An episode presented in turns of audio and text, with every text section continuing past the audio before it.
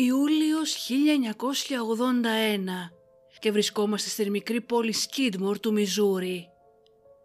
Λόγια φόβου και αγανάκτησης έπλεαν σαν σκιές στους σκονισμένους δρόμους.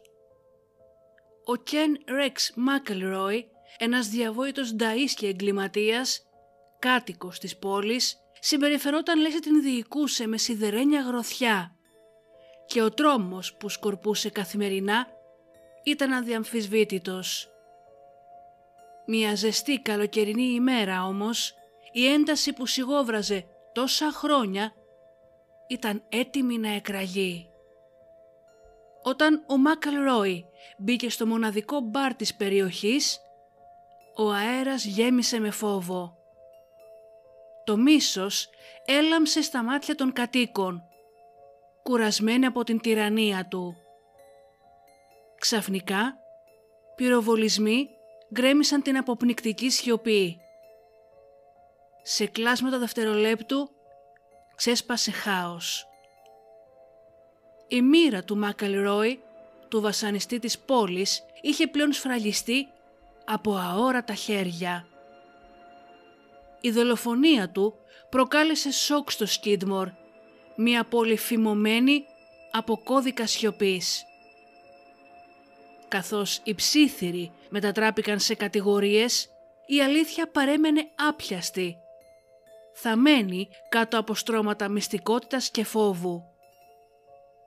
Στον απόϊχο του θανάτου του, η πόλη έπρεπε να απολογηθεί, παλεύοντας με τις συνέπειες της δικαιοσύνης.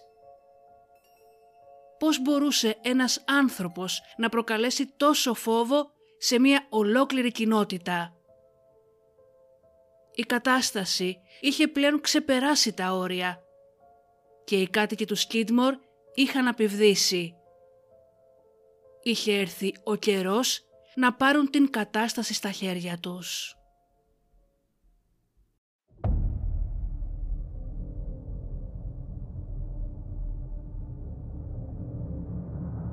And that's where I cut her open when he told me to. Slave, there's no way around it.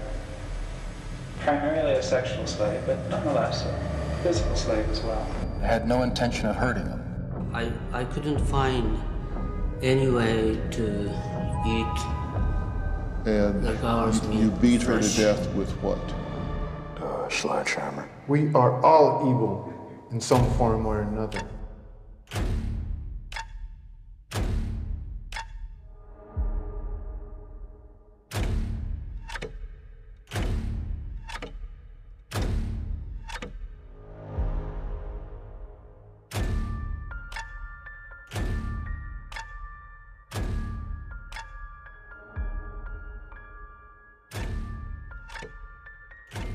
Unable to live with the fact that I just stabbed to death and cut the throat of an innocent young woman. Καλώς ήρθατε στο True Crime αλλά ελληνικά. Ένα podcast που θα σας προκαλέσει εφιάλτες. Θα σας κάνει να τρομάξετε με το τι είναι ικανός να κάνει ο άνθρωπος. Και θα σας πάει σε όλο τον κόσμο για να ξετυλίξουμε μαζί σελίδες από γνωστά και άγνωστα εγκλήματα, serial killers και άλλες υποθέσεις. Είμαι η Μυρτώ και κάθε εβδομάδα θα βουτάμε στο σκοτάδι του ανθρώπινου μυαλού. Ο Κεν Μακελρόι γεννήθηκε την 1η Ιουνίου του 1934 σε μια μεγάλη οικογένεια. Ήταν το 15ο από τα 16 παιδιά και δεν είχαν ποτέ πολλά χρήματα μεγαλώνοντας. Οι γονείς του, ο Τόνι και η Μέιμπελ, ήταν αγρότες, οι οποίοι μετακόμιζαν μεταξύ Κάνζας και Μιζούρι με την οικογένειά τους που ολοένα και μεγάλωνε. Τελικά εγκαταστάθηκαν σε ένα αγρόκτημα έξω από την πόλη Σκίτμορ του Μιζούρι, ένα μέρος που ο Κεν θα αποκαλούσε σπίτι του μέχρι τον θάνατό του. Το 1981 η πόλη Σκίτμορ είχε περίπου 300 κατοίκους. Η κύρια βιομηχανία ήταν η γεωργία και τα χωράφια με καλαμπόκι απλώνονταν μέχρι εκεί που έβλεπε το μάτι. Το παντοπολείο του Bowenkamp ήταν το μέρος όπου όλοι μαζεύονταν, είτε για να αγοράσουν ένα καρβέλι ψωμί, είτε για να ακούσουν το πιο πρόσφατο κουτσομπολιό. Ενώ ακριβώς απέναντι υπήρχε το μοναδικό μπαρ της πόλης, το D&G. Στο Skidmore δεν υπήρχε αστυνομικό τμήμα. Το πλησιέστερο βρισκόταν στο Maryville, 20 λεπτά με το αυτοκίνητο. Οι άνθρωποι του Skidmore δεν συμπαθούσαν τους ξένους. Παρ' όλα αυτά όμως, εάν η καταγωγή σου ήταν από οικογένεια που είχε όνομα στην πόλη, τότε αυτόματα σου άνοιγαν όλες τις πόρτες. Οι αγρότες έβγαζαν καλά λεφτά από τις καλλιεργίες τους, αλλά μια κακή σεζόν με υπερβολική ζέστη ήταν αρκετή για να εξαφανίσει μια ολόκληρη σοδιά καλαμποκιού. Αυτό συνέβη στον Τόνι Μακελρόι και αναγκάστηκε να αναζητήσει εναλλακτική πηγή εσοδήματος. Από αγρότης έγινε εργάτης σε χωράφια και έκανε δουλειές του ποδαριού για να διατηρήσει την μεγάλη του οικογένεια. Η Μέιμπελ έκανε ό,τι μπορούσε για να κρατήσει όλα τα παιδιά καθαρά και ευπαρουσίαστα.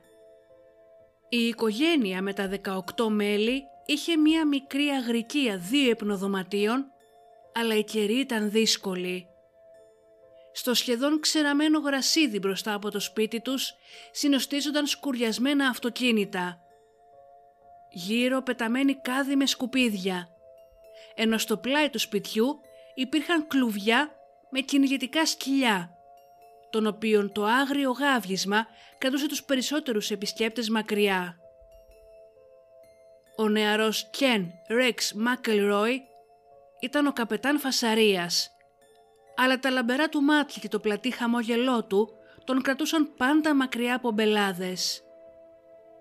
Σε ηλικία 15 ετών παράτησε το σχολείο και έγινε ένας από τους καλύτερους κυνηγούς κονελιών στην κομιτεία Nodaway. Πήγαινε στο δάσος μαζί με τα σκυλιά του και το όπλο του το 20διάρι. Έπιανε ζώα τα οποία έγδερνε και πούλαγε το δέρμα τους για να βγάλει ένα πενιχρό εισόδημα. Στα 18 του παντρεύτηκε την 16χρονη Ολίτα και οι δυο τους μετακόμισαν στον Denver. Μία ημέρα που ο Κεν εργαζόταν σε εργοτάξιο, τραυματίστηκε σοβαρά όταν μία μεταλλική δοκός έπεσε στο κεφάλι του, με αποτέλεσμα για όλη την υπόλοιπη ενήλικη ζωή του να υποφέρει από ζαλάδες και συνεχείς πόνους. Η οικογένειά του πίστευε πάντα ότι αυτός ο τραυματισμός ήταν που τον οδηγούσε στην βίαιη συμπεριφορά του.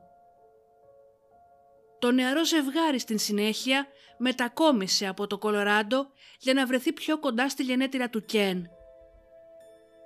Ο Μακελρόι έγινε εργάτης σε χωράφια, αλλά δεν ήταν το είδος του ανθρώπου που έπαιζε σύμφωνα με τους κανόνες.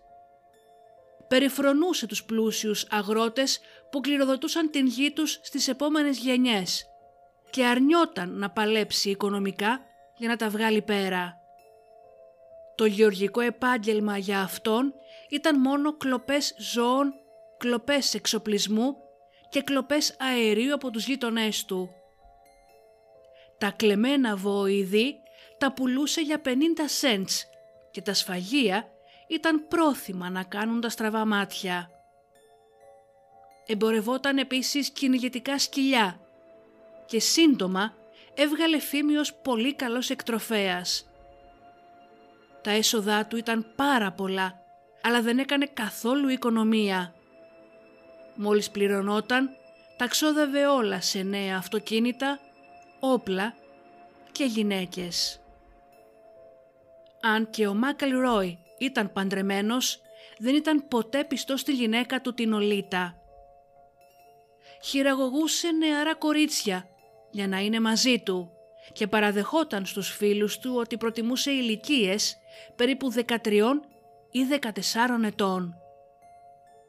Για να μπορέσει να γνωρίσει τέτοια έφηβα κορίτσια, γινόταν φίλος με συνομήλικα αγόρια, κερδίζοντας την εμπιστοσύνη τους, δίνοντάς τους δουλειά ή παίρνοντας μαζί τους το κυνήγι. Διάλεγε τα θύματά του προσεκτικά. Οι περισσότερες κοπέλες προέρχονταν από φτωχές και δυσλειτουργικές οικογένειες. Συχνά γνώριζε τους γονείς τους, με αποτέλεσμα τα κορίτσια να τον εμπιστεύονταν. Τους πήγαινε βόλτες με τα ολοκαίνουργια φορτηγάκια του και τους αγόραζε φτηνά κοσμήματα. Μπορεί να υποσχόταν στα νεαρά αυτά κορίτσια ότι τα προστάτευε, όμως αυτές ήταν που χρειάζονταν προστασία, καθώς αργότερα στον McElroy απαγγέλθηκαν πολλές κατηγορίες για βιασμό, με το νεότερο θύμα του να είναι μόλις 12 ετών. Αργότερα ο Κεν παράτησε την Ολίτα και παντρεύτηκε ένα από τα θύματά του, την 15χρονη Σάρον, η οποία ήταν ήδη έγκυος στο παιδί του. Λίγο καιρό μετά η Σάρον έμεινε ξανά έγκυος, αλλά τα πράγματα δεν πήγαιναν καλά. Μία ημέρα η νεαρή κοπέλα, αγκαλιά με το ένα της παιδί, πήγε στον σερίφη στο Maryville, λέγοντάς του ότι ο McElroy τους είχε κλειδώσει στο σπίτι για 2 ημέρες. Του είπε ότι την χτυπούσε συχνά και πως είχε ακόρεστη όρεξη για σεξ. Φοβόταν για την ασφαλειά της και είχε αποφασίσει ότι δεν ήθελε πια να ζει μαζί του. Έτσι, με την βοήθεια μιας κοινωνικής λειτουργού, η Σάρον και το μωρό της τοποθετήθηκαν σε ανάδοχο σπίτι. Ο McElroy εξαγριώθηκε. Βρήκε την κοινωνική λειτουργό, την απείλησε και επέμενε να τον αφήσουν να μιλήσει στην γυναίκα του. Έτσι κανονίστηκε μία συνάντηση στο γραφείο όμως του εισαγγελέα για να διασφαλιστεί η ασφάλεια της Σάρον. Στην συνάντηση ο McElroy εμφανίστηκε ήρεμος και μετανιωμένος και είπε όλα όσα ήθελε να ακούσει η Σάρον. Της υποσχέθηκε ότι αν ερχόταν σπίτι, αυτός θα φρόντισε τα πάντα. Την ίδια ημέρα ο McElroy πήγε στο ανάδοχο σπίτι, πήρε την γυναίκα του και την έφερε σπίτι. Ο ξυλοδαρμός που υπέστη η νεαρή κοπέλα εκείνο το βράδυ ήταν τόσο σφοδρός που πλέον ήταν πολύ φοβισμένη για να φύγει. Όσο όμως η Σάρον βρισκόταν στο ανάδοχο σπίτι, ο Κεν είχε μετακομίσει ήδη με ένα άλλο ανήλικο κορίτσι, την 13χρονη Σάλι. Όταν την γνώρισε, πήγαινε ακόμα σχολείο και την απείλησε πως αν δεν ερχόταν μαζί του θα σκότωνε τον πατέρα της. Ξαφνικά η έγκυος Σάλι μετακόμισε μαζί με τον McElroy και την Σάρον. Το χαρέμι τους σε εισαγωγικά μεγάλωνε και τις κρατούσε εκεί με απειλές και βία. Παρόλο που υπέφεραν, κανένα από τα κορίτσια δεν ήταν διατεθειμένο να φύγει. Απλά ήταν πολύ φοβισμένα. Το 1964 τόσο η Σάρον όσο και η Σάλι είχαν μείνει και οι δύο έγκυες, όταν ξαφνικά ο McElroy τις εγκατέλειψε, γιατί είχε γνωρίσει την 15χρονη Άλις. Η καταχρηστική συμπεριφορά του βεβαίως συνεχίστηκε και όποτε έπινε η διάθεσή του άλλαζε προς το χειρότερο. Καθώς το ζευγάρι ζούσε με τους γονείς του McElroy, η μητέρα του, η Maybell, ήταν τρομοκρατημένη βλέποντας την επιθετικότητα του γιού της. Τον παρακάλεσε να σταματήσει, κάτι που όμως τον εξόργησε περισσότερο. Εν τω μεταξύ η επιχείρηση που είχε μεταβοηθεί άνθιζε. Είχε ένα δίκτυο ανθρώπων που δούλευαν για αυτόν και μάλιστα είχε πολλές ερωμένες τους στην δούλεψή του. Πλέον έκλεβε φορτηγά με μεγάλα φορτία ζώων και όταν τον ρωτούσε η αστυνομία για τα ζώα αυτά, κρατούσε το στόμα του κλειστό. Οι αγρότες από τους οποίους έκλεβε ο McElroy ήταν και αυτοί τρομοκρατημένοι, επειδή ήταν πολύ βίαιος. Σε μία περίπτωση ένας αγρότης τον είδε να παίρνει τα άλογά του και προσπάθησε να τον σταματήσει. Ο Κεν τον χτύπησε στο πρόσωπο με ένα κυνηγητικό όπλο, αφήνοντάς του άσχημα σημάδια. Παρά το γεγονός ότι το περιστατικό αναφέρθηκε στην αστυνομία, οι αρχές δεν έκαναν τίποτα, καθώς δεν ήξεραν πώς να χειριστούν τον McElroy. Από τον χειμώνα του 1969 έως το 1970, η εγκληματική δραστηριότητά του είχε ως αποτέλεσμα να μαζέψει τουλάχιστον 19 κατηγορίες για κακούργημα.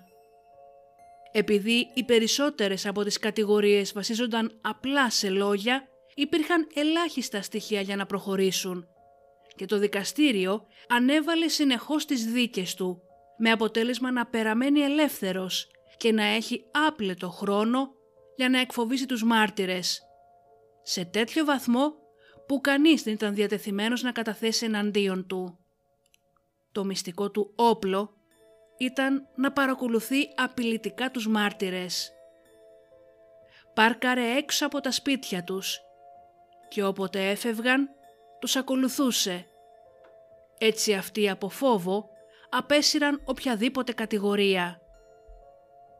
Έτσι εξαιτίας αυτής της τακτικής ο McElroy ξέφυγε με τα περισσότερα από τα εγκλήματά του.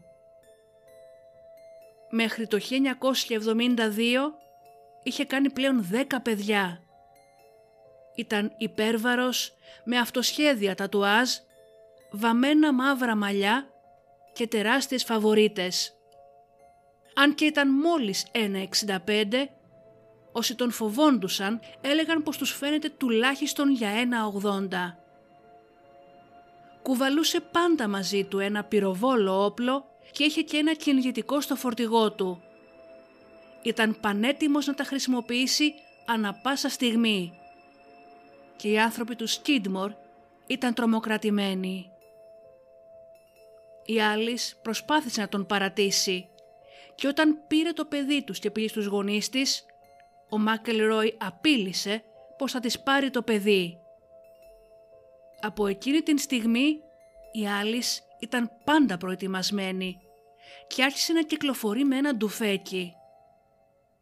Ένα βράδυ και καθώς καθάρισε το ντουφέκι αυτό, εκπυρσοκρότησε και την χτύπησε στο πόδι.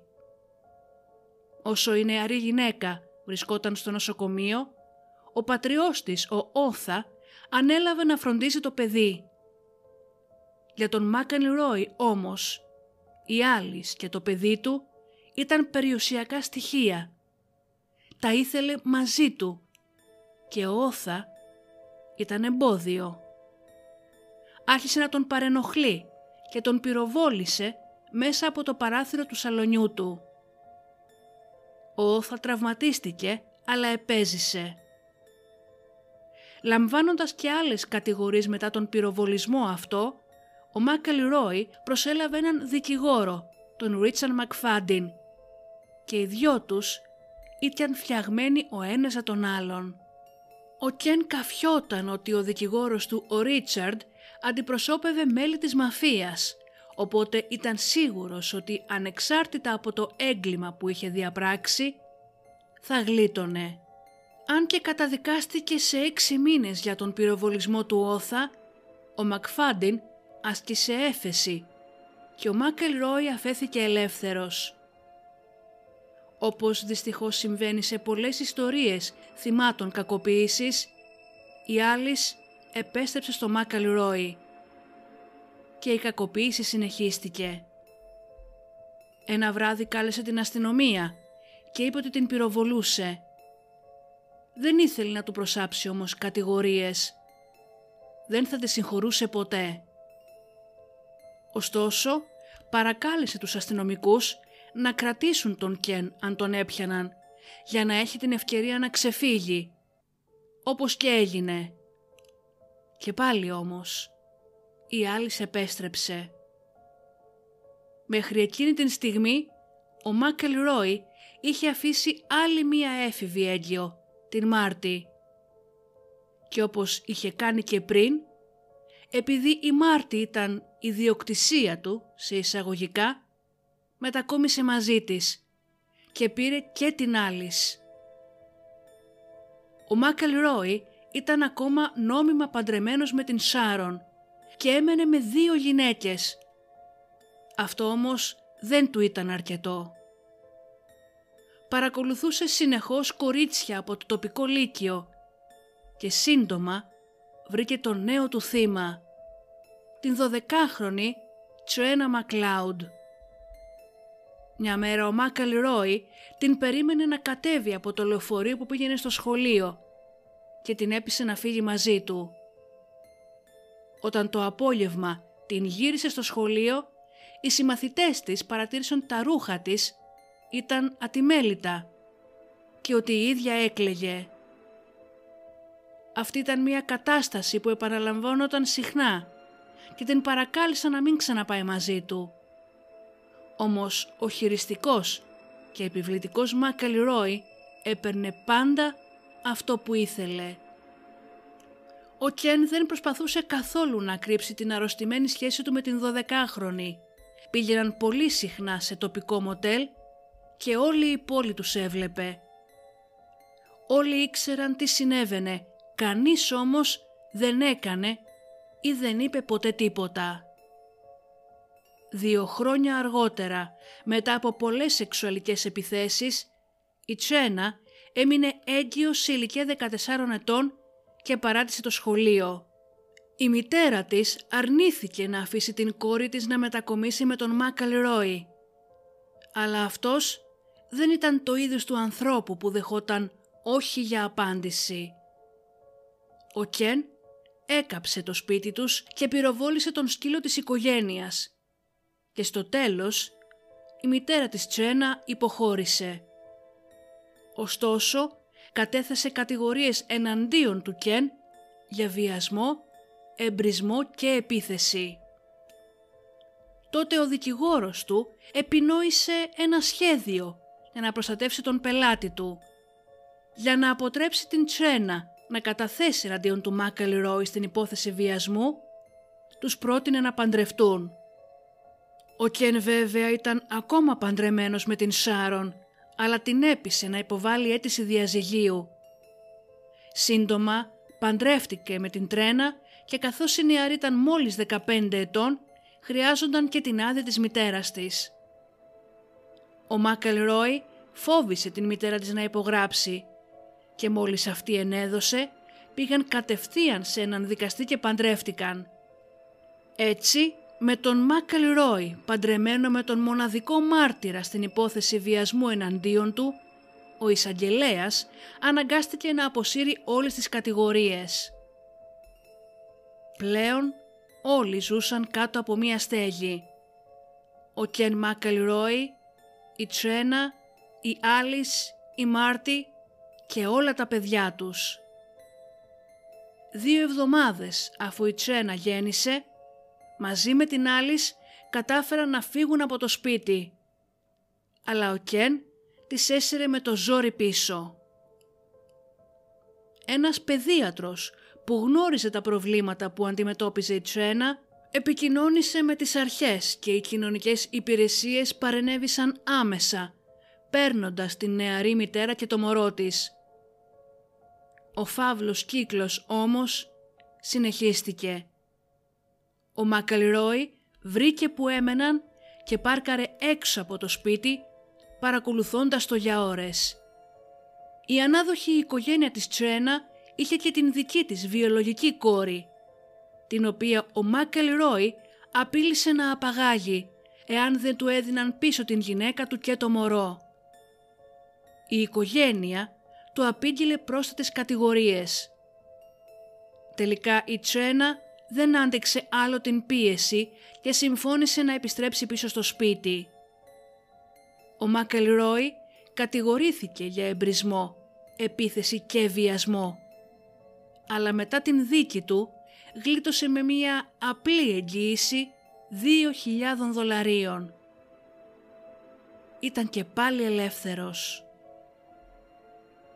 Όσοι γνώριζαν την Τσένα παρατήρησαν πως άλλαξε με τα χρόνια. Κάποτε ήταν ευγενική, γλυκομίλητη, αλλά είχε γίνει ψυχρή και σκληρή. και μερικές φορές οι τρόποι της ήταν παρόμοιοι με αυτοί του Ken McElroy.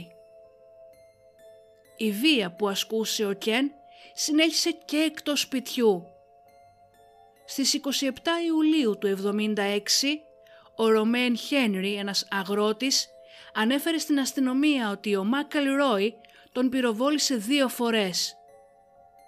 Καθώς ο Ken γέμισε το όπλο του για να ρίξει ξανά, ο Ρωμέν μπήκε στο φορτηγό του και τράπηκε σε φυγή.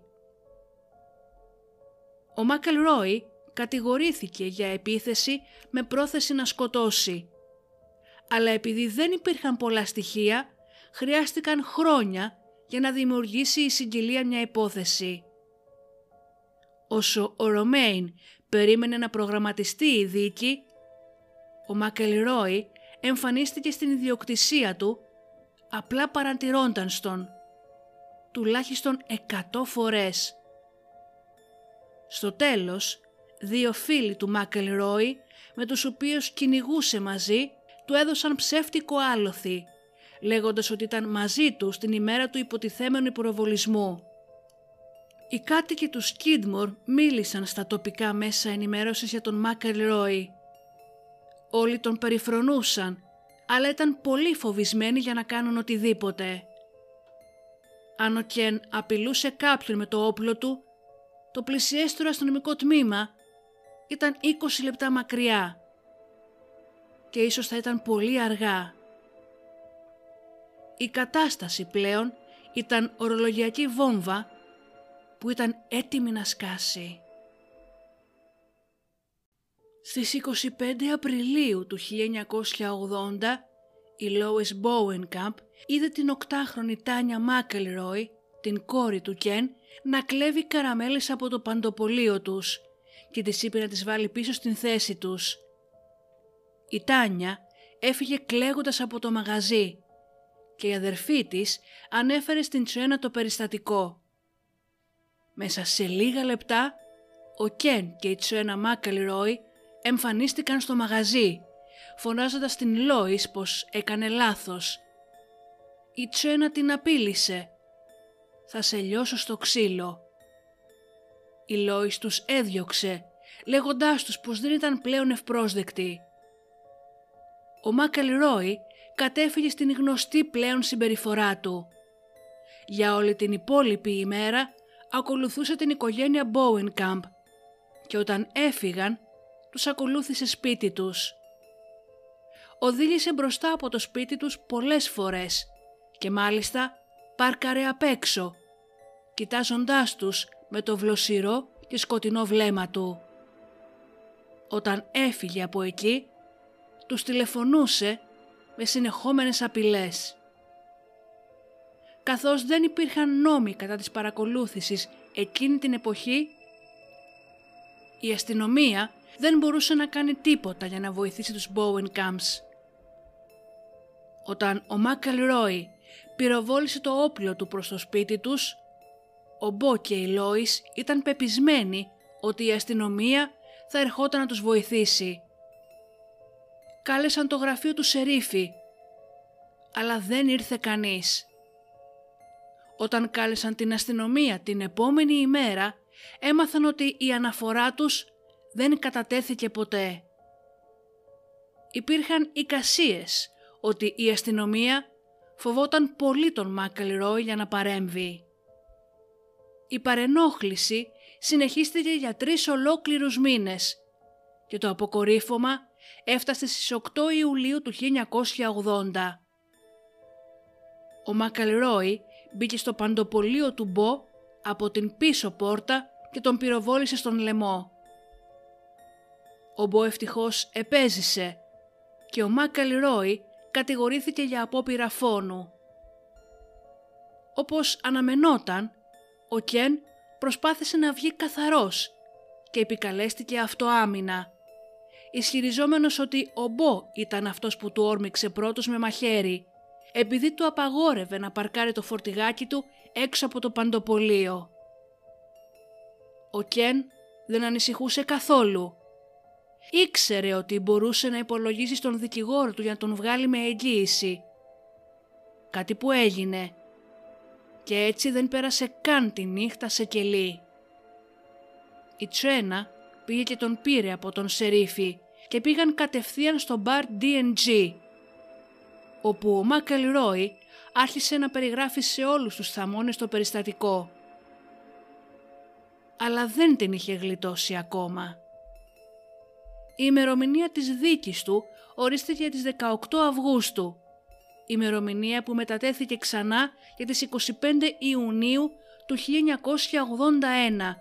χάρη στις προσπάθειες του δικηγόρου του. Το μόνο που χρειαζόταν ο McElroy ήταν χρόνος. Θα έκανε ό,τι έκανε πάντα για να αποθαρρύνει τους μάρτυρες από το να εμφανιστούν στο δικαστήριο. Η νέα του αποστολή ήταν να κάνει την ζωή του Μπο και όσων τον στήριξαν κόλαση. Ξεκίνησε με τον συνήθι εκφοβισμό όλων των πιθανών μαρτύρων. Δεν σεβάστηκε ούτε και τον εδεσιμότατο της πόλης και τον απείλησε με όπλο για να τον πείσει να μην μπλεχτεί. Ο επόμενος στην λίστα του ήταν ο αστυνομικός που τον συνέλαβε. Ο αστυνομικός αυτός ήταν ο μόνος ένστολος που ζούσε στο Σκίτμορ. Όταν ο McElroy εμφανίστηκε στην πόρτα του, τον απείλησε με όπλο λέγοντας «Θα σκοτώσω όποιον θέλει να με βάλει στην φυλακή». Όλοι στο Σκίτμορ γνώριζαν ότι εάν υποστήριζαν τον Μπο, θα έβαζαν τον εαυτόν τους και τις οικογένειές τους σε κίνδυνο. Αφότου ο Μπο βγήκε από το νοσοκομείο, πήγε σπίτι του, αλλά δεν ένιωσε ποτέ ξανά ασφαλής. Ο McElroy ήταν μόνιμα παρκαρισμένος έξω από το σπίτι του. Όταν η δίκη του ξεκίνησε τέλη Ιουνίου του 81, ο McElroy δήλωσε αθώος και πως έδρασε σε αυτοάμυνα. Ήταν μια περιστασιακή υπόθεση με ελάχιστα στοιχεία. Ο λόγος του Μπο εναντίον του McElroy. Αυτήν την φορά, ο εισαγγελέας που ήταν καινούριος στην περιοχή κατάφερε να καταδικάσει τον Κεν σε φυλάκιση 2 ετών, με εγγύηση στα $40,000. Ο McElroy ήταν έξαλλος. Μόλις βγήκε από το δικαστήριο είπε «Το δικαστήριο με καταδίκασε και μου έδωσαν 2 χρόνια. Αλλά θα σας πω κάτι, δεν θα πάω ποτέ φυλακή. Θα κάνω έφεση και θα φύγω ελεύθερος. Πολεμώ τον νόμο από τα 13 μου και είμαι σχεδόν 50. Με έχουν συλλάβει για περισσότερα από 53 κακουργήματα και αυτό είναι το πρώτο που την πάτησα». Και δυστυχώς έτσι έγινε. Μόλις πλήρωσε την εγγύηση, αφέθηκε ελεύθερος και πήγε κατευθείαν στο μπαρ D&G με ένα ντουφέκι στο ένα χέρι και μία ξυφολόγχη στο άλλο, απειλώντας ότι θα σκοτώσει τον Bowenkamp την επόμενη φορά που θα τον δει. Μάλιστα, περιέγραψε τι σχεδίαζε να του κάνει με λεπτομέρειες. Δείχνοντας την ξυφολόγχη του, είπε ότι θα τον έκοβε σαν γαλοπούλα.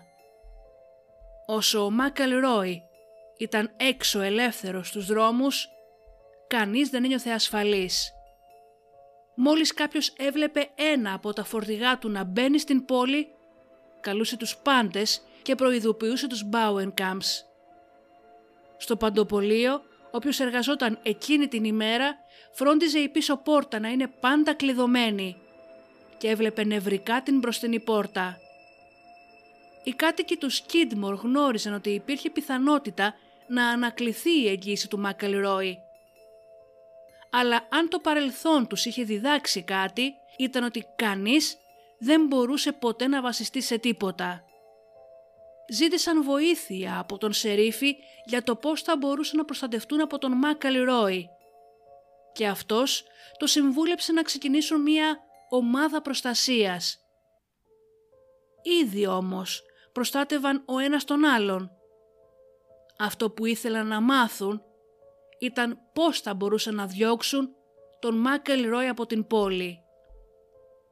10 Ιουλίου 1981, το πρωί της ακρόασης για την εγγύηση του McElroy. όλοι οι κάτοικοι του Σκίτμορ συγκεντρώθηκαν στο Δημαρχείο Λίτζιον για να πάνε στο δικαστήριο.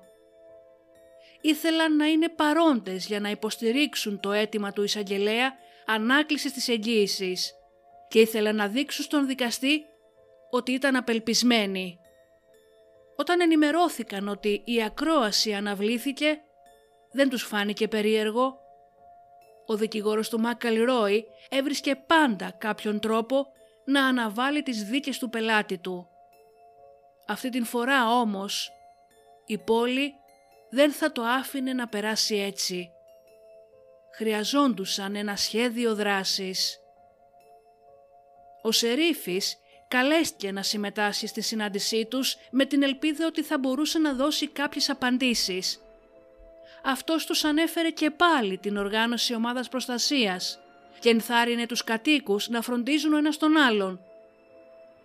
Αυτή όμως ήταν η δουλειά της αστυνομίας, κάτι που δυστυχώς δεν έκανε.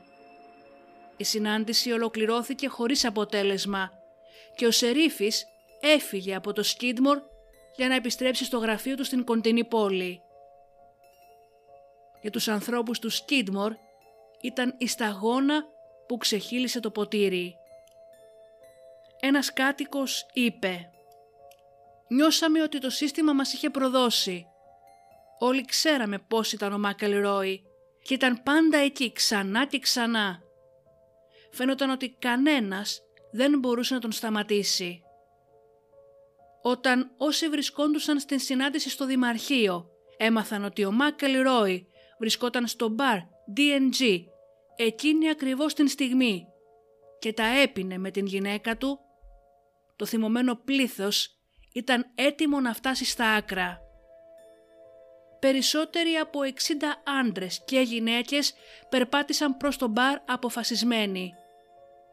Όταν έφτασαν έξω από την πόρτα του μπαρ, κάποιοι από αυτούς έμειναν έξω για να παρακολουθούν το φορτηγό του McElroy. Το υπόλοιπο πλήθος μπήκε μέσα στο μπαρ, γεμίζοντας το από τείχο σε τείχο. Δεν είπαν τίποτα, απλώς στεκόντουσαν και παρακολουθούσαν τον Κεν καθώς τελείωνε την πρωινή του μπύρα δίπλα στην τσένα. Δεν φάνηκε να επηρεάζεται από την μαζική αναταραχή και μάλιστα ζήτησε από τον μπάρμαν να του δώσει μία εξάδα μπύρες για να πάρει μαζί στο σπίτι. Καθώς ο Κεν και η Τσένα βγήκαν από το μπαρ, κατευθύνθηκαν προς το φορτηγό του. Αλλά δεν υπήρχε περίπτωση οι άνθρωποι του Σκίτμορ να του επιτρέψουν να φύγει. Μόλις μπήκε μέσα στο φορτηγάκι του, η ομάδα έκανε κύκλους γύρω του, κοιτάζοντάς τον με απειλητικά και σιωπηλά βλέμματα. Έτσι ακριβώς όπως έκανε και ο Κεν όταν τους παρακολουθούσε. Αυτός όμως δεν πτωήθηκε. Έβγαλε αργά ένα τσιγάρο, αλλά πριν προλάβει να το ανάψει, ο ήχος ενός πυροβολισμού έσπασε την βαριά σιωπή. Στη συνέχεια ένας δεύτερος και ένας τρίτος. Το τζάμι της πόρτας του οδηγού, καθώς και το τζάμι στο πίσω μέρος της καμπίνας, έσπασαν. Δύο από τις σφαίρες χτύπησαν τον McElroy στο κεφάλι. Η σύζυγός του που ήταν στην θέση του συνοδηγού πήδηξε από το φορτηγάκι και ένας κάτοικος την φυγάδευσε στην κοντινή τράπεζα.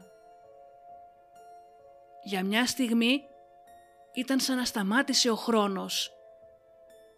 Κανείς δεν κάλεσε ασθενοφόρο και ολόκληρη η πόλη του Σκίτμορ παρακολουθούσε σιωπηλά τον Κεν McElroy να αφήνει την τελευταία του πνοή. Η Τσένα ισχυρίστηκε ότι ήθελε να καλέσει σε βοήθεια, αλλά οι άνθρωποι στην τράπεζα την προειδοποίησαν πως αν το έκανε θα ήταν η επόμενη. Ο Σερίφης που ήταν στον δρόμο της επιστροφής, μόλις άκουσε από τον ασύρματο τα νέα, επέστρεψε στο Σκίτμορ τρομοκρατημένος. 15 λεπτά μετά έβλεπε τον McElroy σοριασμένο πάνω στο τιμόνι του. Ένα περιπολικό βρισκόταν ήδη στο σημείο και οι αστυνομικοί βρήκαν κάλικες από 2 διαφορετικά πυροβόλα όπλα. Περίπου 35 κάτοικοι της πόλης στέκονταν ακόμα στο σημείο και κοιτούσαν. Όταν ο Σερίφης ρώτησε τι είχε συμβεί, κανείς δεν είπε λέξη. Είπαν ότι δεν ήξεραν ποιος πυροβόλησε. Κάποιοι ισχυρίστηκαν ότι μόλις άκουσαν τον πρώτο πυροβολισμό, έσκυψαν για να καλυφτούν. Άλλοι απλώς ανασήκωσαν τους ώμους τους και κούνησαν το κεφάλι τους. Η ιστορία της μικρής πόλης που πήρε τον νόμο στα χέρια της έγινε είδηση σε εθνικό και διεθνές επίπεδο. Αυτό το είδος συλλογικής δικαιοσύνης δεν είναι καθημερινό φαινόμενο και τα μέσα ενημέρωσης ήθελαν να μάθουν τι όθησε τους κατοίκους του Σκίντμορ να σκοτώσουν έναν άντρα. Υπήρχε μεγάλη πίεση στις διοκτικές αρχές για να λυθεί η υπόθεση, αλλά κανείς δεν μιλούσε. Οι κάτοικοι είχαν χάσει την πίστη τους στο σύστημα και η αστυνομία σύντομα συνειδητοποίησε ότι δεν θα έβρισκαν ποτέ μάρτυρες. Η Τσένα Μάκελρόι ισχυρίστηκε ότι ήξερε ποιος σκότωσε τον άντρα της. Είπε ότι ο νεαρός που την βοήθησε να βγει από το φορτηγάκι, ο Ντελ Κλέμεντ, έστρεψε το κυνηγητικό του όπλο στο πίσω μέρος του κεφαλιού του Κεν και τον πυροβόλησε. Ωστόσο, ο Ντελ αρνήθηκε την κατηγορία και κανένας από τους 60 μάρτυρες δεν επιβεβαίωσε την κατάθεσή του.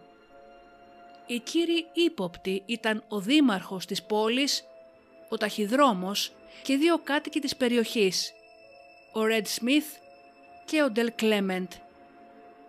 Καθώς όμως δεν υπήρχαν αρκετά αποδεικτικά στοιχεία, οι ένορκοι αποφάσισαν να μην προχωρήσουν σε επίσημες κατηγορίες.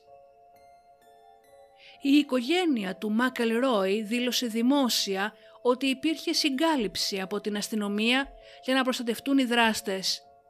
Πιστεύουν ότι ο Σερίφης ήξερε τι σχεδίαζαν οι κάτοικοι και ότι δεν έφυγε ποτέ από την πόλη εκείνο το πρωί.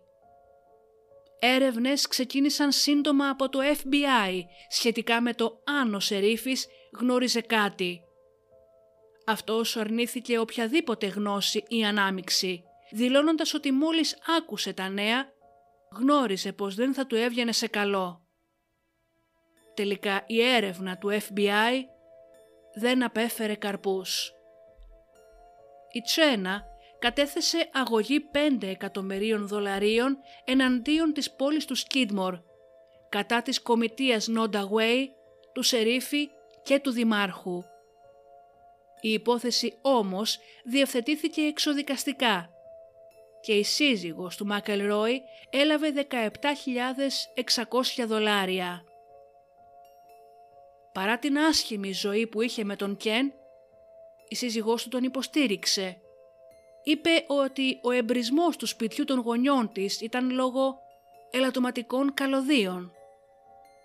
Όταν ρωτήθηκε τις κατηγορίες για βιασμό εναντίον της όταν ήταν 15 ετών, είπε ότι ο Κεν απλά ζήλευε. Μετά από χρόνια εξαντλητικής έρευνας, η υπόθεση παραμένει έως και σήμερα ανεξιχνίαστη. Κανείς δεν έχει κατηγορηθεί για την δολοφονία του Κεν Μακελρόι. 43 χρόνια μετά, οι περισσότεροι έχουν πεθάνει. Ο Ντελ Κλέμεντ, ο δήμαρχος, ο ταχυδρόμος, ακόμα και ο Σερίφης πέθαναν, χωρίς να παραδεχτούν τίποτα. Ένας δημοσιογράφος ρώτησε έναν ντόπιο για το κίνητρο πίσω από τον δολοφονία του. Η απάντηση ήταν απλή. Έπρεπε να πεθάνει. Μετά τον θάνατο του Μακελρόι, η πόλη του Σκίντμορ μάζεψε τα κομμάτια της. Στα χρόνια όμως που ακολούθησαν συνέβησαν και άλλα συγκλονιστικά εγκλήματα, όπως η εξαφάνιση του Μπράνσον Πέρι και η τραγική δολοφονία της Μπόμπι Τζο Στίνετ και του αγέννητου μωρού της από την Λίζα Μοντγκόμερι, υπόθεση που έχουμε ήδη καλύψει σε αυτό το podcast. Ο Μακελρόι άφησε πίσω του συντρίμμια και το κοινό μίσος της πόλης για έναν άνθρωπο που τρομοκρατούσε την κοινότητά τους για περισσότερα από 30 χρόνια δημιούργησε έναν δεσμό τόσο ισχυρό που όλοι θα πάρουν το μυστικό του ποιος σκότωσε τον Κεν McElroy στους τάφους τους. Η δολοφονία του Ken Rex McElroy βύθισε το Skidmore σε ένα ηθικό τέλμα. Για χρόνια ο Ken τρομοκρατούσε τους πάντες με τη βασιλεία της βίας και του εκφοβισμού.